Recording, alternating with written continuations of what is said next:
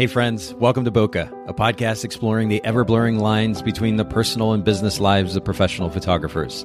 This is your host, Nathan Holritz, and I'm happy that you can join me today in connecting with photographers and entrepreneurs as we discuss photography, business, and, oh, yeah, that sometimes messy thing that we call life.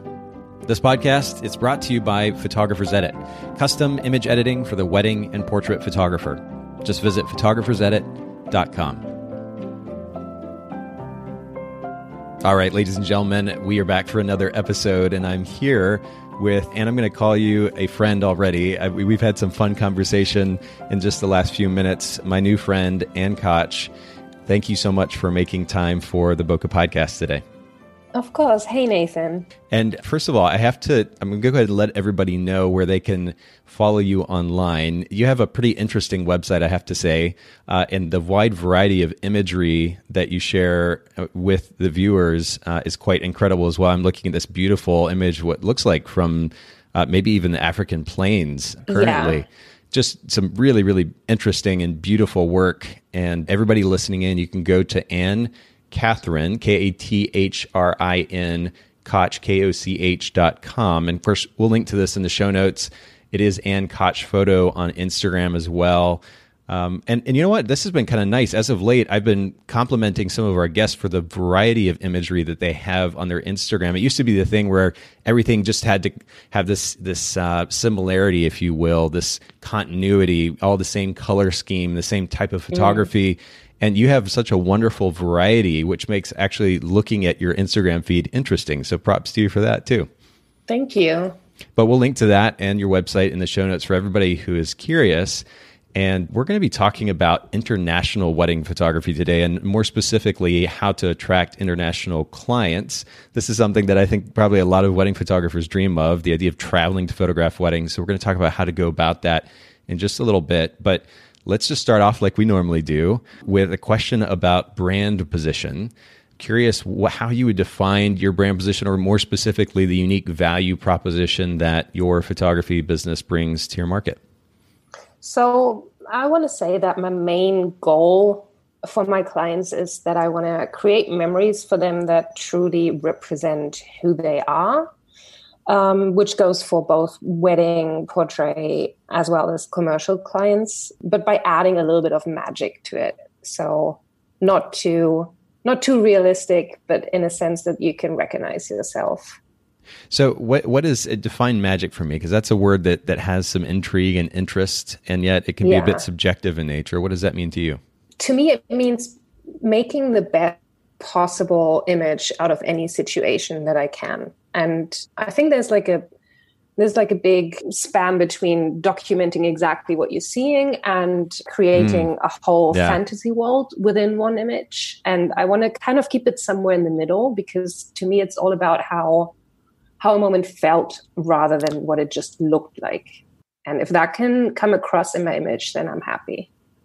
Yeah, it, it, this is an interesting point of conversation. We could probably spend a whole podcast episode on it, honestly. Yeah. but but the idea of a so-called balance between how you see the moment and then potentially how the client may be experiencing the moment, and then kind of imbuing, if, if that's even a word, or applying this magic to the image, uh, a creative magic, if you will, to the image, and finding a happy medium between all of the above uh, I know that can be a little bit of a challenge, and it's going to be very subjective in nature.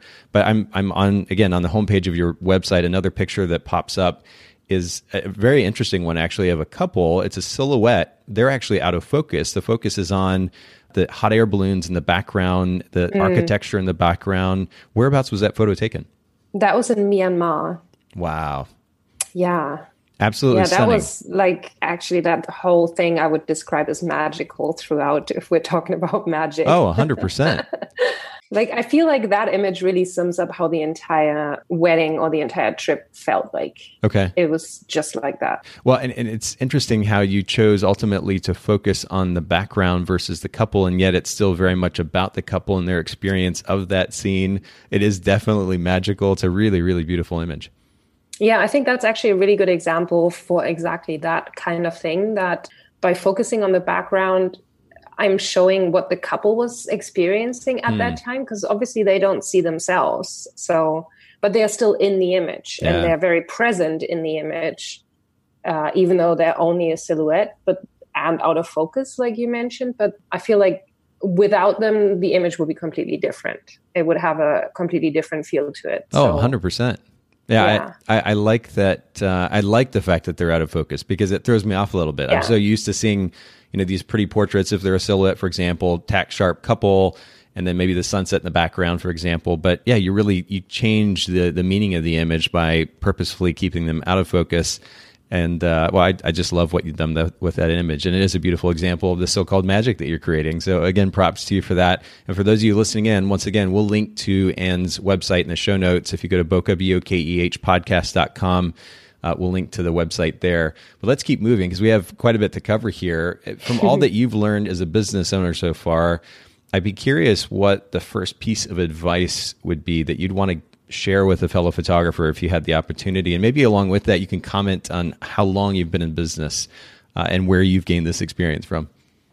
So I think the number one thing that keeps coming up for me again and again throughout business and anything creative that I do is integrity. So mm. it's staying true to what I believe in, why I am doing this in the first place, and who I'm doing it for. I think it just, if you focus on integrity overall as an overall theme, you can always come back to the number one thing that matters. And in this kind of business, it's mainly the client. But if like every client is different, so if you keep on focusing just on the client, you're going to lose the whole sense of what you are and who you are as a business, and that's not great either. So.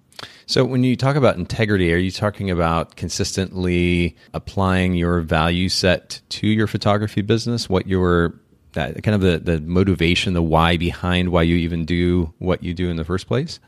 Yeah, it's um, that's a big part of it, and I feel it's also it's boundaries as well. That that if you know why you're doing it, then you're not gonna sacrifice anything just to get the job ah, for example yeah. which i mean obviously like we've all done it. I'm not i'm not above that. It it usually doesn't end so well for nobody. Like it's hard work for you. Uh, the couple's not or your client is not going to get the the greatest result because you're not giving your best in that situation. Mm. so i feel everybody benefits from and i guess when i say integrity it's just staying true to like having a really clear idea why you do this and then you can always come back to it and use that as kind of your guideline throughout every single decision that you're making along the way. Yes. Okay. Now I'm biased. I'll admit that right off the bat. For those who listen to the podcast quite a bit, you know that we talk about the idea of a big picture view, letting your values drive how you run your business, the kind of business model that you create, and then ultimately how you spend your time. So I'm curious, actually, and, and really this ties in well with my next question. Do you let that value set, the why, the motivation behind why you run your business, what your goals are in your business, do you let that also determine how you spend your time in any way? Um, you mean my time at work or my time in general? Um, I guess more specifically, time in work, because this is something I've commented on before, but you're probably familiar with this too. I've been guilty of this. I've had this experience where it's easy to just kind of react to any and everything coming in versus proactively deciding, hey, this is the business model that I'm running. These are the yeah. types of clients that I'm going after. And as a result, it, those decisions act as a filter to enable me to get rid of anything in my day to day business life that isn't supporting my goals. And uh, as a result, not only can I focus on doing a better job at, at what I'm fo- on on my ultimate goal set for my business, but it also frees me up because now I'm less busy. I'm not just doing busy work for the sake of doing busy work. I'm focusing yeah. on things that actually support my long term goals. Yeah, I think that's really important. I would also add that I like to stay flexible because not every day is the same. We're not feeling the same, like productive yeah. every single day. True. So um, I like to be guided more by how I'm feeling about a situation rather than the situation itself, if that makes sense. Interesting. How does that work, though? And, and I'm curious. And this is something that that um, number one I can relate to, but it's it's been to my detriment at times that I let my feelings kind of guide how I'm spending my time as a business owner, how I'm managing my time, and as a result, there I can I can waste a lot of time too if I let my feelings kind of carry how I spend my time in a day. How do you balance going with the flow with also making sure that you maintain a certain level of productivity?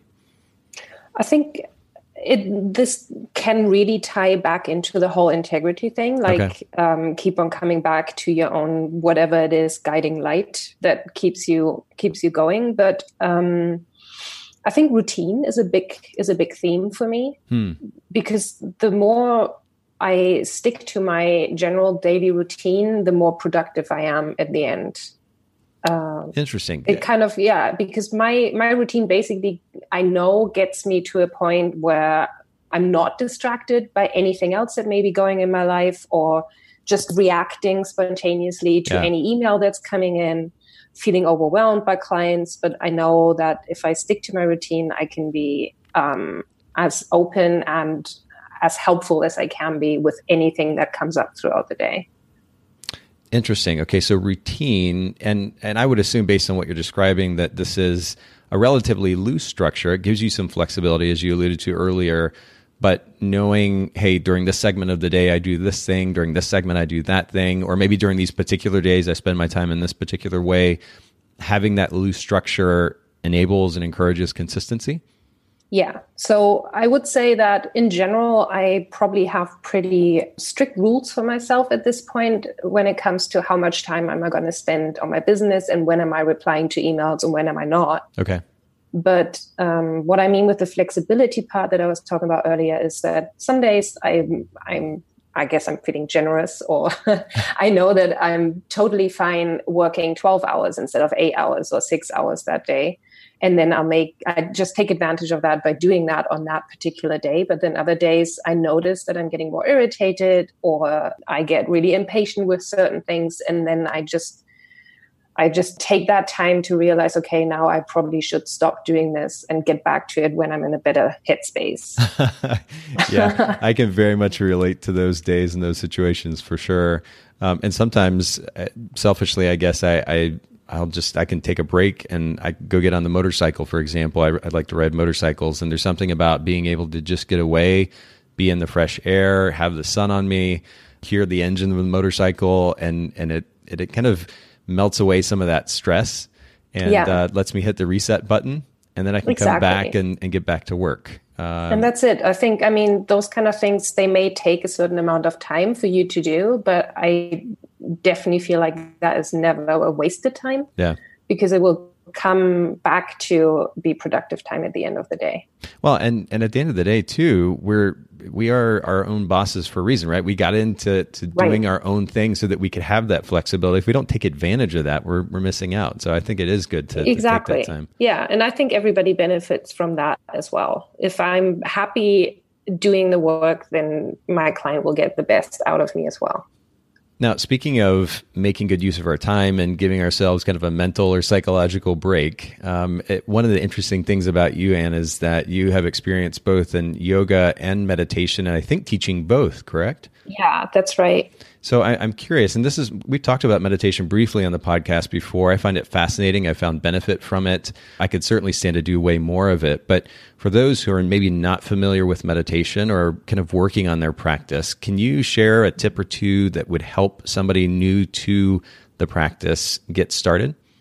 Yeah, I think probably the easiest thing to do that literally everybody can do and that everybody will benefit from pretty much straight away is just take however long you can afford to. If it's 20 seconds, that's great. If it's 20 minutes, that's way better. Hmm. But literally, like one minute will suffice just breathing. Just if you feel yourself being unfocused, you know, a scattered mind, you're all over the place, yeah. you just can't focus on work, or you, like I said earlier, you react to certain things in a way that is not very productive just take a brief moment out and just close your eyes and just breathe and focus on your breathing and just and by focus on your breathing i mean just notice how the breath feels in your body mm. that's literally it i mean just conscious breathing and noticing what you're experiencing. And what that really does to you on a physical level is it gets you out of your head and into your body. Which frees up your head to just kind of calm down, and um, oh man, that's yeah. Basically, that's the main. I mean, the main goal, so to say, of meditation is to calm down your nervous system.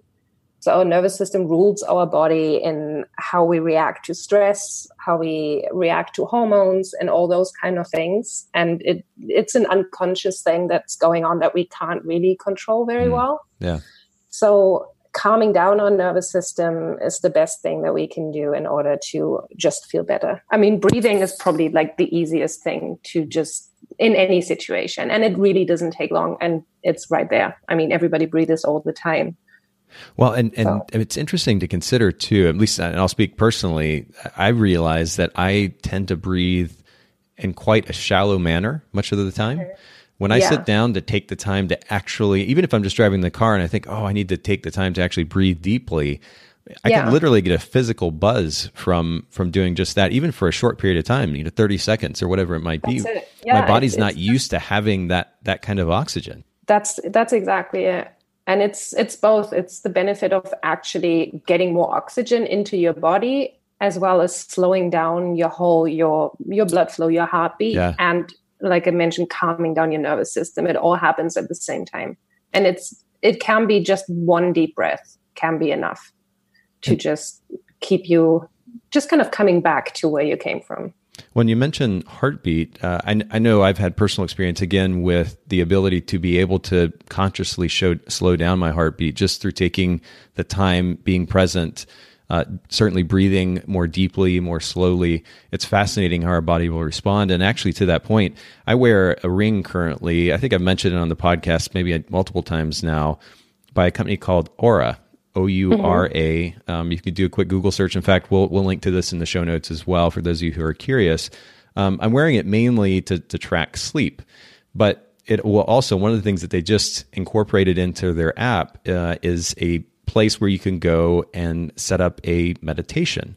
And what it will then do is to track what's called heart rate variability, uh, which on a very simple level because I'm certainly not a scientist or a doctor, is a measure of your level of recoveredness. And, and I realize that's not grammatically correct. I'm doing that on purpose there. But the level of recovery that your body, is experiencing um, can be measured at least partially in heart rate variability in the way that your heart is beating. And what they've done now is, is incorporated this, this meditative practice into their app so that you can see its effect on your heart rate variability yeah. and your ability to recover. It's really, really fascinating stuff. And the fact that I can do that through a ring on my finger is is brilliant. But uh, for those of you who might be curious, not only to track your sleep, but work on stress management and recovery, that's a really interesting resource. And we'll link to that in the show notes as well. Yeah, I think that's actually really interesting. And especially the point that you brought up about it just being like, you know, a bit scientifically interesting, because I feel like a lot of people um, who don't believe in meditation mm. or you know haven't really spent any time on it. Yes, it's because they think it's all woo woo spiritual weirdness that's going on. But it, I mean, it does have a very solid base in scientific studies that right. it does uh, a world of good to our brains, to our bodies, everything. Yeah, no, that's good. And and really that could be a podcast episode in and of itself. I'm glad that we went yeah. there though, and I appreciate you sharing a little bit of your your expertise in that realm. Talk to us about reading, uh, or maybe it's listening to a book, but what is one of the most impactful business or self help books that you've had the opportunity to consume? So I actually I used to read a lot of business books quite some time ago and I kind of stopped doing that because mainly because I feel like recreating something that worked for someone else is not always the best idea. Okay. But I do actually, and this really goes well with our what we were talking about before. Um, I read a really interesting book, which I think is beneficial on so many levels. It's called Why Buddhism is True, and it's actually a non-spiritual look at the whole practice of Buddhism, but mainly um, the benefits of meditation. And it's written by a evolutionary psychologist. And what makes it really interesting is a he writes really well. It's it's very um, entertaining. It's not super dry and scientific, but it does have a lot of scientific facts in it, and it talks about why we react the way that we do based on evolutionary models so that we have just certain instincts ingrained in us based on us needing to survive back in the day. And this is how we still act to this day because it's mostly unconscious, like how thoughts and feelings steer almost every decision that we make and how we can gain a little bit more of a perspective about why we're doing certain things. It is interesting that it, it's you mentioned earlier the association that a lot of people make with uh, religion when they're talking about the or they hear the idea of meditation, and mm. um, and the same I think seems to to hold true for the concept of Buddhism. And I'm not personally religious, but uh, there is a fascinating video. I'm going to have to. I, I can't uh, remember the title off the top of my head. We'll find this and link to it in the show notes as well uh, there's a video on YouTube that I watched some time ago that was absolutely just brilliant and and compelling um, in multiple ways with, that centered around a Buddhist nun who was explaining how Buddhism wasn't at the root level, at least based on her opinion and her perspective, was not a religion so much as, a kind of a perspective on life. And uh, she's very, very matter of fact, very practical and and when it came more specifically to the conversation around I, I think it was actually using the the thought processes behind Buddhism for the sake of self therapy.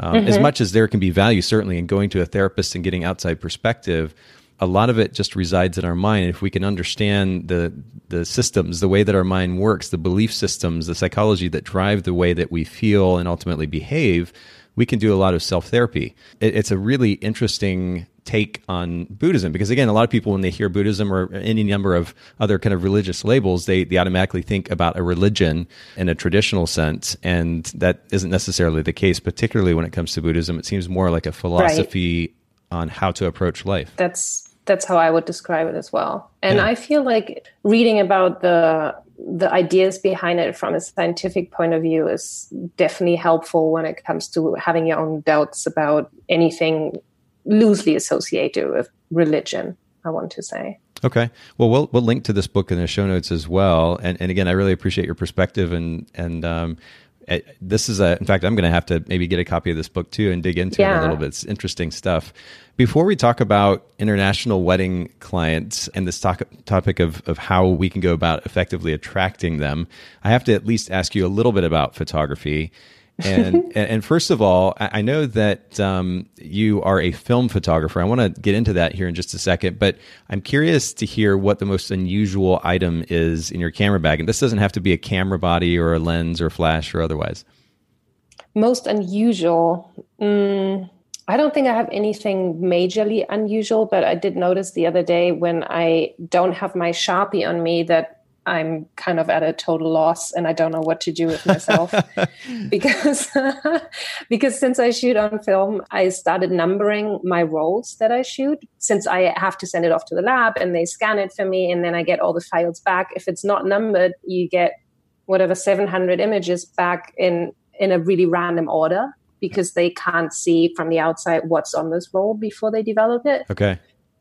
So, and then you have to spend about two or three hours just sorting all your images, which is very, very painful when you don't really want to do that. So now I started numbering my rolls so my lab scans them in the, in the right order. And the other day I did not bring my Sharpie with me. I had like a just a regular pen.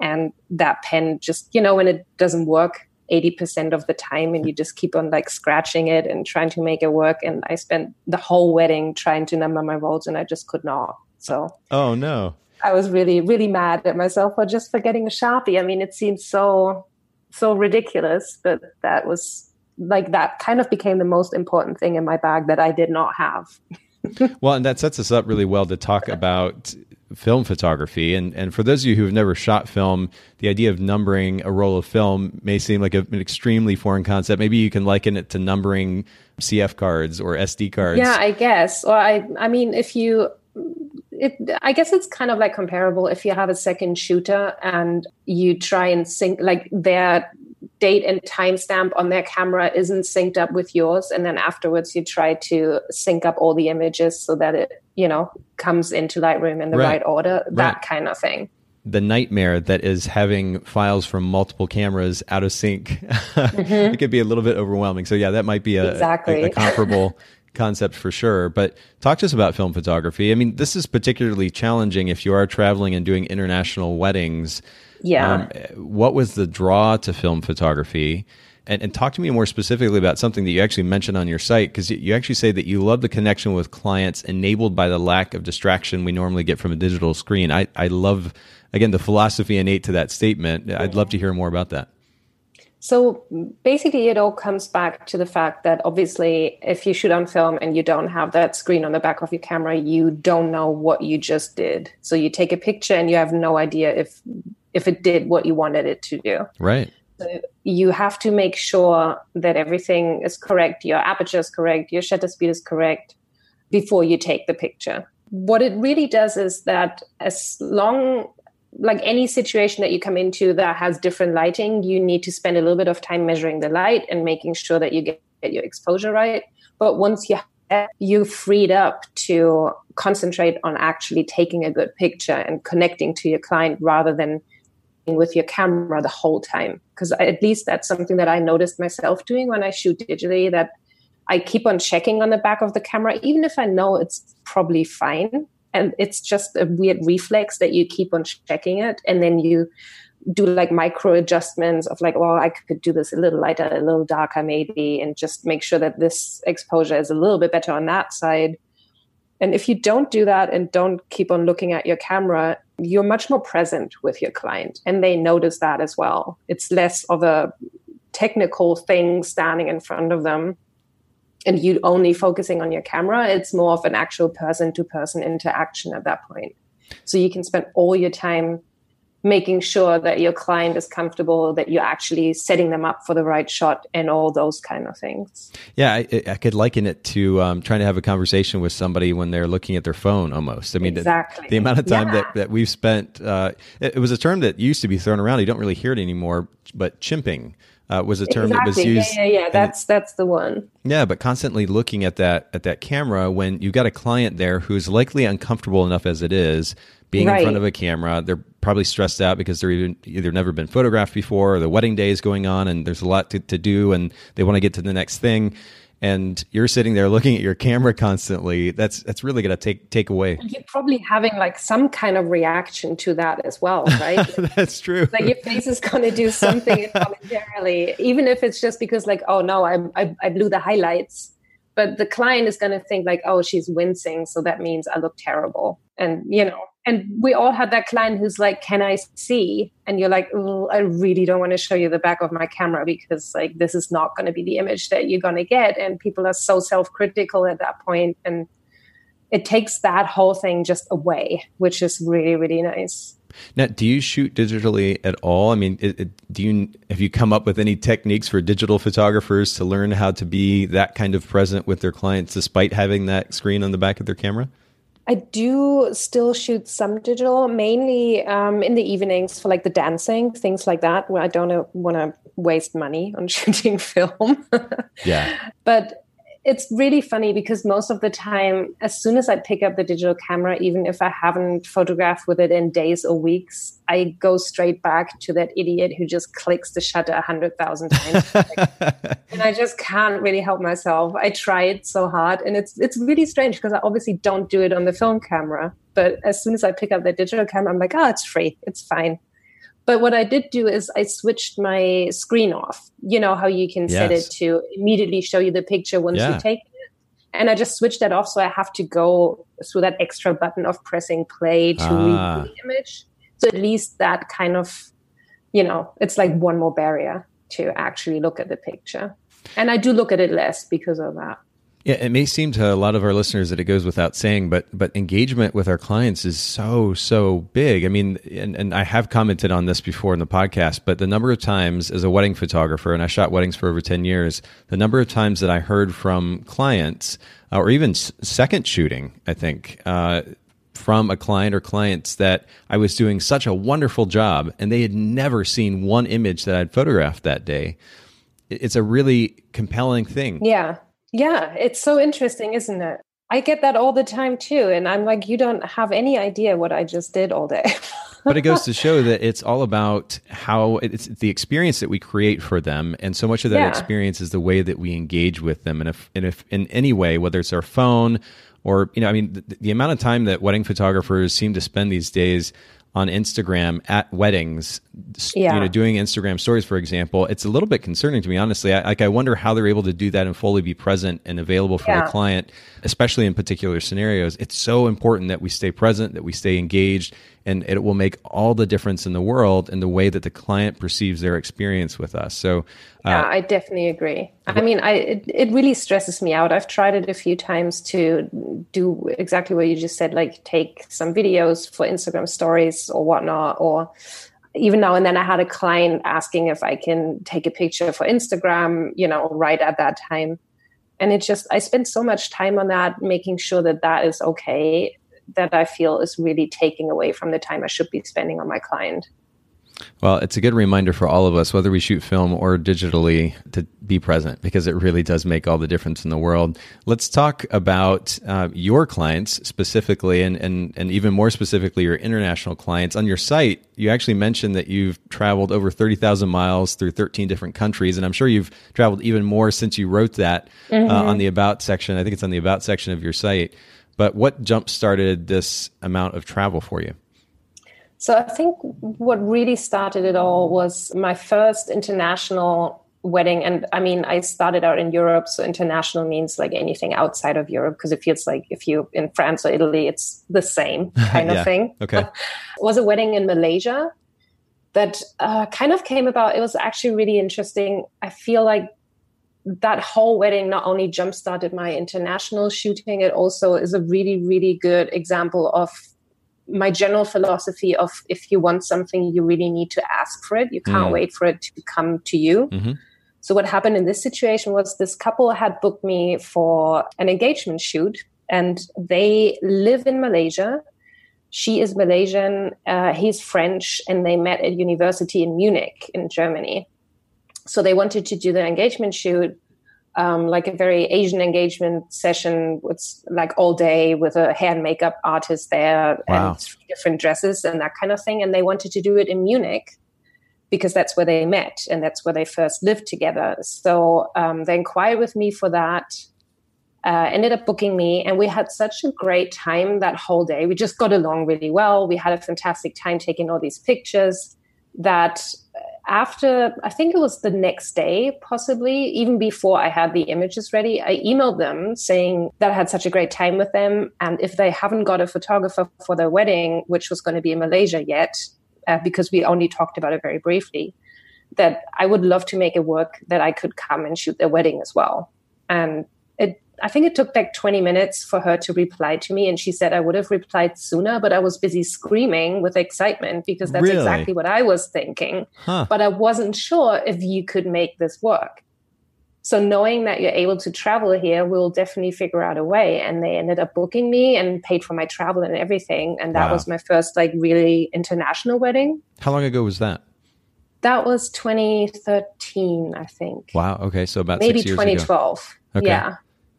And and yeah. when you're talking about this idea of of asking for what you want, I mean, uh, there's a lot of conversation about doing that kind of in a theoretical way or a figurative way, but you're talking about literally in this case asking literally, your client. yeah, exactly. Or just putting it out there that this is actually a possibility because a lot of times people just think it's not possible for you to do this. They don't even consider it an option and that's why they're not asking you. So, I mean, obviously it could go wrong and they could be like, oh, I mean, wrong, but you're just back where you came from. If somebody says, like, no, we can't afford to fly you here, then you're in the same position as you were if you hadn't asked, really. So you can't lose anything. But was this something that you'd been wanting to do for some time and you just, you, you kind of got the gumption to actually ask in this particular scenario? What led up to that?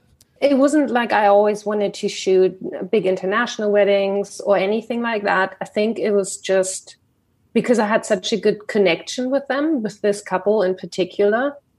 And um, what they were telling me about the wedding that they had planned seemed really exciting because it was a very traditional wedding in some regards and just completely different to any wedding that I've shot in the UK or all over Europe. That it was just a really exciting idea to do this. And it was like, I mean, the wedding itself, it was one of the hardest weddings I've ever shot because of all of the different elements that came together. But it was also one of the best weddings I've ever shot. And these people are such good friends mm. with me to this day. I've stayed with them numerous times on my travels. Wow. So it's really, really great. I consider them super close friends. And I think it's all part of this whole thing aside from developing friendships because that's that's so cool i mean at the end of the day if we're willing to not only of course create a great experience for our clients but put ourselves out there there is wonderful opportunity to create wonderful relationships with our clients but what are some of the other benefits of photographing international clients? What do you enjoy most about it? Um, I think the number one thing is seeing different cultures and different traditions. I'm generally very curious mm. and I like traveling mainly for that reason. Not necessarily connected to work just in general. I love traveling and seeing different people different cultures and learning about all different kind of things. And with these international weddings because not all of them are destination weddings. It's not all couples from where i live who go to some holiday resort and get married there. It's sometimes it's people who live in a foreign country and have their for them regular wedding there which for me is a completely exotic different kind of wedding. So that's probably the main interesting thing about it. And obviously, I get to see a lot of amazing places I would never ever get to go on my own. Oh, right. For like financial reasons and also I mean most people get married in really pretty areas. Sure. so that's always a bonus. yeah, true. And doesn't hurt the portfolio either, does it? Exactly. Did you yeah. travel a lot um, as a child? Did you have a lot of experience in past years traveling before you started photographing these international weddings? Yeah, I was very fortunate that my parents always took us on really great holidays. We would go sailing in the Caribbean, oh, things wow. like that. So, um, yeah, I definitely blame my parents for my, for my travel feet that I've got now. Because, I mean, it's their own fault that I moved so far away and everything. and I also spent like a year um, as an exchange student when I was in school. So that probably also contributed a lot to that. Well, it probably contributes to an, an open mindedness to other cultures too. I mean, it's easy if you right. stay in the same place all the time or do the same thing all the time to get used to that, so used to it that you tend to stay away from new experiences. And um, yeah. there really is something quite incredible about traveling to other countries and getting to know people from other cultures. Uh, and, and we can learn so, so much through those experiences. I think it's, it's a wonderful, wonderful opportunity. Uh, for those of our listeners, though, who are curious about how to make a move in the direction of photographing destination weddings or working with international clients, I, am sure they may want to know how they can begin moving in that direction. I mean, I love the practicality of just simply asking, putting it out there, certainly putting it on your website. Yeah. Uh, but I'd love if you'd share a few key ideas or principles that have enabled you to not only begin to book international clients, but continue to do so in the last six years or so. I think the number one thing to consider first before you start any of these things is why do you want to shoot international weddings? Mm. Why do you want to travel? Because obviously it's not all uh, glamour and roses quite far from it most of the time. So um, I, think it's really, really important to know why you want to do this because it's very, very hard at the end of the day and probably not going to make you a lot of money as well compared to local weddings. So by knowing why you're doing this, I think you can kind of transmit that message out and convince your client way easier as well. If you're just like, well, I think it's kind of fun to go and travel around then your client is probably not going to be that likely to go, oh, yeah, I definitely want to pay you all this money to come here. yeah, I want to pay you to have your own vacation. Yeah, that, that's, exactly. That's because it's compelling. not, it's not going to be a vacation at all. So, having said that, though, I think the first thing that goes beyond anything else is trust. You need to build trust with your client as soon as you can. And this means by uh, your client probably the first contact they'll have with you is coming to your website or maybe your social media, but probably your website. So, what can you do on your website in order to start generating trust with your client who will pay you a lot of money before they even possibly meet you? let alone before you give them anything for this amount of money. So they need to know, like, I'm in really good hands with this person.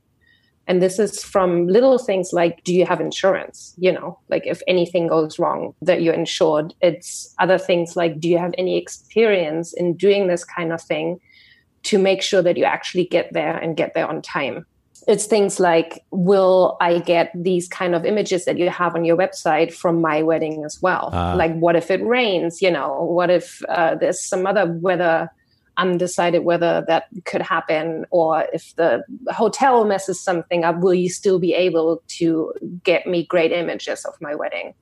So being reliable. And all these things are little i mean some of it you can do on your website by uh, explaining what you do. Yeah. Um, by showing images like a variety of images that you have done. If it's all sunshine under palm trees and i'm going to get married um, on the isle of skye in scotland then i'm not sure you can get me those kind of images that you have right. on your website right yeah. i mean i probably shouldn't be inquiring with a photographer who only has those kind of images at that point but you never know so like show even show images of from you know something that wasn't um, all ideal circumstances but maybe you still got a really really amazing image from it because of that or despite of that. So show that for example.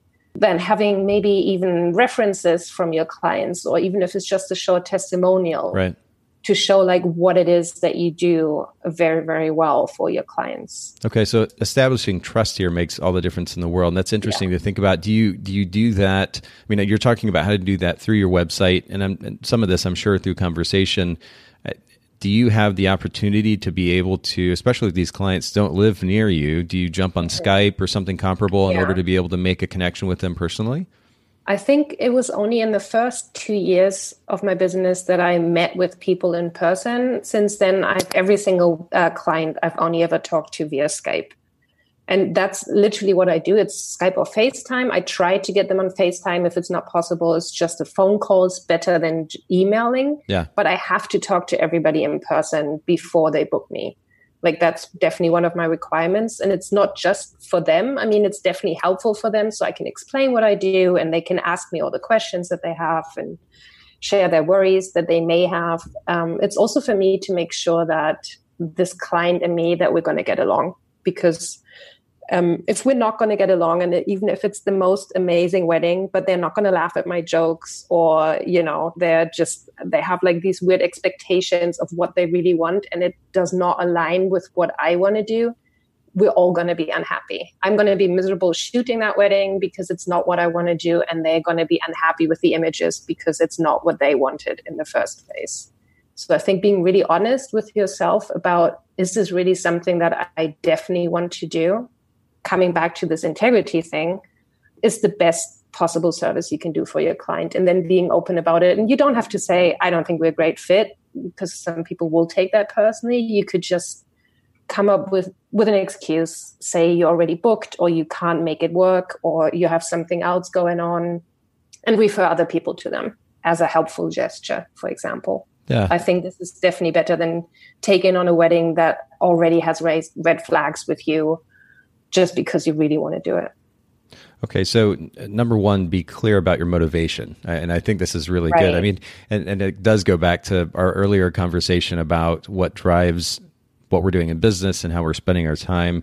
But yeah. make sure that we have the right motivation because really having the right motivation can carry us through, in this case, the potential difficulties of photographing international weddings. It's important to establish the motivation for it to be a, a strong enough motivation, a deeper why, if you will, to enable us to kind of get over the humps, the challenges that come with photographing international weddings. Number two, establishing trust. Uh, this is an interesting one too, and and honestly, one that I wouldn't have thought of off the top of my head. I didn't shoot a lot of destination weddings. Most of my clients were local, uh, yeah. but the significance, especially for of establishing trust, especially for those who can't connect with you in person, I can imagine that this is particularly important and yeah. um, doing that through your website, but then also making time to actually have conversation. It's so important. And I, I, know I talk about this a lot on the podcast, but so many photographers mention how they're they have introverted tendencies and they're not comfortable being in groups of people or you know maybe connecting mm-hmm. with people that they're not familiar with. But in this case, we're photographers, we're photographing other people. We need to, to make the effort, go above and beyond to, to create that personal connection because it will translate to a better personal experience for the clients. and also i mean in in that kind of case i'm actually i come across very sociable and open but i i have kind of very introverted tendencies as well and one trick that always works really well when talking to clients is ask them questions make them talk about themselves because that way a you're going to learn a lot that you can use later to make sure that you're getting them the images that they want by asking them what's important to them, what are they looking forward to the most. And it also makes them feel really taken care of and very important. And that's always a great, great, great technique to build that trust as well. And that way you don't have to talk about yourself if you're like, you know, if you feel so in any way shy or whatever. Yeah. You know what? And that's actually probably some of the most practical advice that that I've heard on this podcast about how to deal with being an introvert. Ask questions ask questions. People love to talk about themselves. Yeah, yeah, and then they can do the talking, like you said. That's actually, you know what? Coming back to the uh, business book thing, there's this book from, I think it's Dale Carnegie, How to Make Friends and Influence People, and it sounds super manipulative, but it's not. it's actually a really, really great book from the 50s or something, but it's so great. This advice about like you know you go to a party and you really don't want to go but if you just ask people questions about themselves yep. they will walk away saying that was the nicest person i've ever spoken to even though you didn't say anything it's so it's so true, uh, and, and, there's so many there different directions that could go in this. But we, yeah, how to win friends and influence people. Dale, Dale oh, Carnegie. Yeah, it was one, actually yeah. written, I think, closer to the turn of the century, um, like early 1900s. Yeah, it, it's amazing how a book that old can can maintain principles that are still applicable, you know, 100 years or so later. It's it's quite fascinating. Definitely a good book. We'll link to it in the show notes. If you haven't read it, it, it definitely should be a go to for you. But to your point, Ann, it, it's and, and a good one at that. You're just making a simple effort to make it about the other person in conversation and actually even yeah. in the photography. And I find it interesting that you bring this up. I have to ask because I know a lot of photographers would um, kind of hold their their art, so-called art, close to their chest, and the idea of asking a photographer or a client what they want versus bringing mm-hmm. their vision to the picture, not something that they're going to tend to be kind of open to. Where do you think the balance is between asking the client what they want and also maintain maintaining the so-called integrity that you referred to earlier when it comes to your style of photography? I think it's actually really, really important to ask your client what they want and to know what they want, or at least try to figure it out, because otherwise they're just not going to like what you're going to give them. And some people, or actually most people, will say, I just want you to do what you do because we love your pictures. And then that's great. And as long as you're not sacrificing your own values and your own process um, by doing that, I think it's definitely possible to shoot for your client in your own way. Hmm. And at the end of the day, I mean, our client is paying us for this. Yeah. We're being commissioned to take these pictures. That doesn't mean that I'm gonna I'm gonna create like I'm gonna sacrifice my creative vision for my client. That's not what I'm doing. I'm still gonna do whatever I do. I'm just gonna try and take pictures of the things that mean something to my client because that's what I want to do. I want to make them happy. And everybody has different ways to make them happy and sometimes it's taking pictures of their grandmother and sometimes it's taking pictures of their shoes. And if i have to take pictures of their shoes i will take pictures of their shoes but i will take it in a way that i like if that makes sense. Totally makes sense. And i think that's a wonderful compromise and the focus on again the client experience there is a great example for all of us but let me get back to to drawing in international clients we talked about the significance of having the right motivation, first of all, and, and, that is so big just across the board when it comes to running a photography business. Secondly, the significance of establishing trust. Uh, but I want to kind of, in a way, go backwards a little bit because I'm really curious for well, my own sake, but also for the sake of our listeners, how it is in the first place that you're able to draw in these international clients. I mean, is it is it a matter of a great website and SEO? Is it uh, most of your business coming to you through referrals? How do you actually go about getting these international clients? So first, I found that this has changed so much over the last few years, and I think it's continually changing as well. It's partly because we're kind of getting into a new generation of clients of people getting married that just have different habits of where they find the people that they want And it's also because this whole world of wedding blogs and magazines has all changed so much in recent years too. So in the beginning, first few years, wedding blogs were huge for me. Being featured on wedding blogs have got me like probably 80% of my business. Like I had a very early on, I had a shoot uh, featured on Rock My Wedding, big UK wedding blog and I got probably 12 bookings from that oh, one oh, wow. feature alone. Yeah. And that really kind of like shot me up there of getting super busy in my first year. And in the last two years, I have maybe gotten one single booking from numerous wedding blog features. So it's really, really gone down, which partly is, I guess, because there's more blogs, they are posting more weddings. There's a lot more photographers being featured on right. wedding blogs than it was five years ago. And then maybe also people are not necessarily looking on blogs anymore. They're just browsing Instagram. It's like super instantaneous, everything. So for me at this point right now, it's 40% Google, which is having a good website where you'll show up for the things that you want to show up for on Google. So keywords on your website, um, regularly updating your website so that Google keeps on refreshing it and you're going to get higher up in the search results for this kind of thing. Also, like having certain venues on your website tagged so that will come up as well in Google search results. But I guess that's more for like repeat business in venues that you already shot at. But in this case, for like international clients, you could uh, take pictures on holiday at a destination that you really would like to shoot a wedding at and put this up on a blog post write a blog post about traveling to this place. And you don't have to say you shot a wedding there if you haven't. It's i think like i have a blog post on my website about 10 things to do in hong kong on a weekend because that's what i did. I did like 10 things on a weekend in Hong Kong and took pictures of it. And I love Hong Kong. And this keeps on like, this is really high up in Google now for search results for Hong Kong. And this is really great. I mean, I haven't gotten a wedding booking from that yet, but I get regular inquiries through this kind of thing. So that's a really good idea to do as well.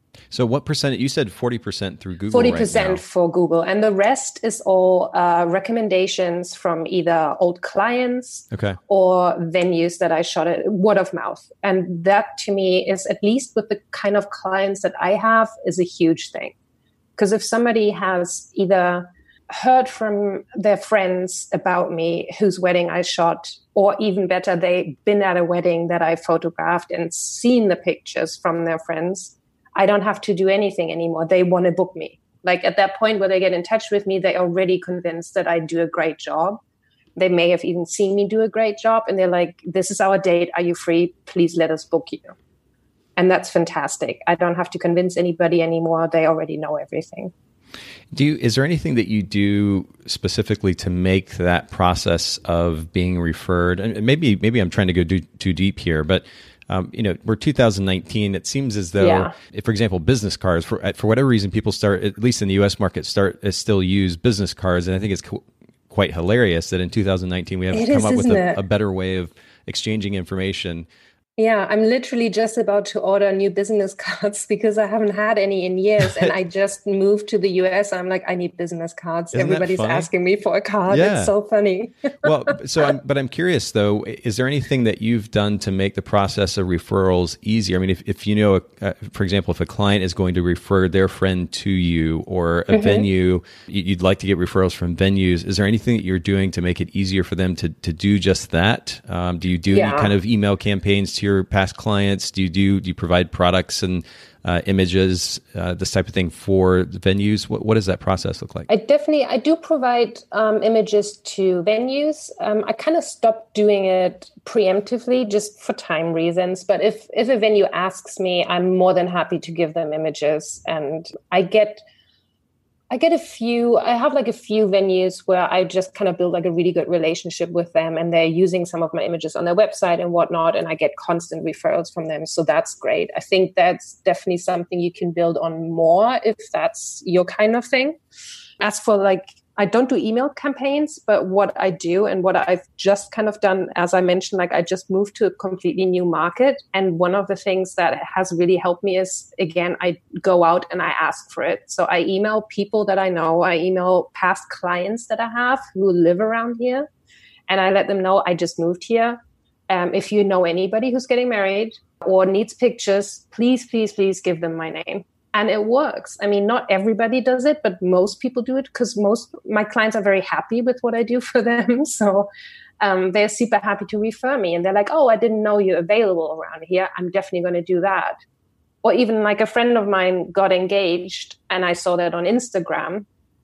And I went to her and I said, You know, I'm a wedding photographer. And she said, I don't know that. And she literally just booked me for her wedding. Wow. So, so it's just, again, you have to say it out loud. You have to put it out there. And I think personal contact for me goes a really long way with this because it comes kind of circles back to this whole thing about building trust is building a personal relationship mm. to your clients and yeah. i know like weddings are not necessarily repeat business in the best cases but other things will come from it whether it's friends being referred to you whether it's family shoots later on i take so many family pictures for past wedding clients it's so nice to be back in their lives or like kind of follow along in their you know journey in life that i think that personal contact is super, super important. Yeah, and and it's interesting too. I mean, as cliche as it sounds, to think about how even just making the time to smile or in conversation just to to go the extra mile and ask a question that goes beyond the surface level, how it can make an impact. Um, whether yeah. it's with a client or even a guest at a wedding. A guest at a wedding. I have, I have a lot of people who actually came to me and said, like, you took a really amazing picture of me and my fiance at this wedding. It's mm. the best picture of us that's ever been taken. And wow. I'm like, okay, I don't remember you, but that's great because I usually don't. But I try to make an effort to take a great picture of every guest at the wedding for this. And I mean, that's just a really nice side effect of it that they may end up booking you in a few years. Yeah, that's really, really good. Well, this has been really wonderfully practical, applicable information. When we started with the idea of having the right motivation, spending time, then secondly, establishing trust. When it comes to actually getting these clients, what does that look like? Well, first of all, make sure that you really on a very, this is a very simplistic statement, I realize, because there's so much associated with it, but making sure that your website is set up in such a way that Google, that really search engine optimization, this idea of SEO, um, you've done everything necessary to be able to capitalize on that. We actually had uh, Karen Julia on the podcast back in episode 243. And for those of you listening in, if you have not heard that episode yet, we'll link to it in the show notes, but make sure you go back and listen to that. Um, there are some things that you can start doing right away to improve your SEO and get better exposure. And then the fourth thing that you talked about is really just simply asking for referrals. And, and mm-hmm. I, I like the simplicity and again the practicality of that. It's it's funny. I think a lot of photographers, myself included, are not natural salespeople. We're kind of apprehensive. Yeah asking for something, but we, of course, we can go about it in a really kind, constructive, even creative way. And, um, and if we just make the effort to ask and put ourselves out there a little bit, you never know what we m- might come from it. Yeah, and I think if it's from a genuine place, which yes. like just the saying to somebody that you know as a friend, basically by saying like, "Hey, if you know anybody who could use my services, please let me know." Yeah, that's a whole different thing than having to sell yourself. I think. Hmm it doesn't feel to me it does not feel like selling myself. It feels more like actually asking for what i need which is something that we should all be doing in general in life anyway. Yeah that's interesting. I mean there's and we could go again different directions there with the psychology behind that but if we if we feel apprehensive and honestly this was my personal experience as a formerly self-proclaimed introvert um, when when I what I what I realized was behind that so-called introversion was some psychology that needed to be kind of explored a little bit, and part of that psychology was I was going into these groups of people like events for well events centered around photography or the photography industry and kind of putting on a show and, and, not not in an overtly negative way but i was i was going in and kind of performing for the sake of being at this event you know being quote on as, as we say a lot of times mm-hmm. and yeah. and but not actually just being myself and being okay with that and yeah. so when it comes to this idea of putting ourselves out there to to ask for something or to quote sell something to somebody else if we go into it with all kind of show put aside and just be ourselves and be genuine yeah. as you say people people know when we are genuine when we genuinely exactly. want to connect with them when we want to establish a relationship with them and then in that conversation putting out there the fact that we are photographers or offering a particular service uh, there's nothing wrong with that and it won't be taken the wrong way when they've already sensed a genuine connection with us so i, I think that's a really great reminder for all of our listeners and again myself included um, just be yourself be natural, be genuine, and really asking for something won't be overly challenging or complicated. This is good. Well, I, I really appreciate you making time to to share with us, and I know that we could probably spend another hour or two on this topic because it really is a loaded one. But and thank you so much for making time for the Bokeh Podcast. And just in closing, if you'll share one more time where our listeners can find you online. So um, it's mainly my website and Instagram. I got rid of Facebook. I didn't like it.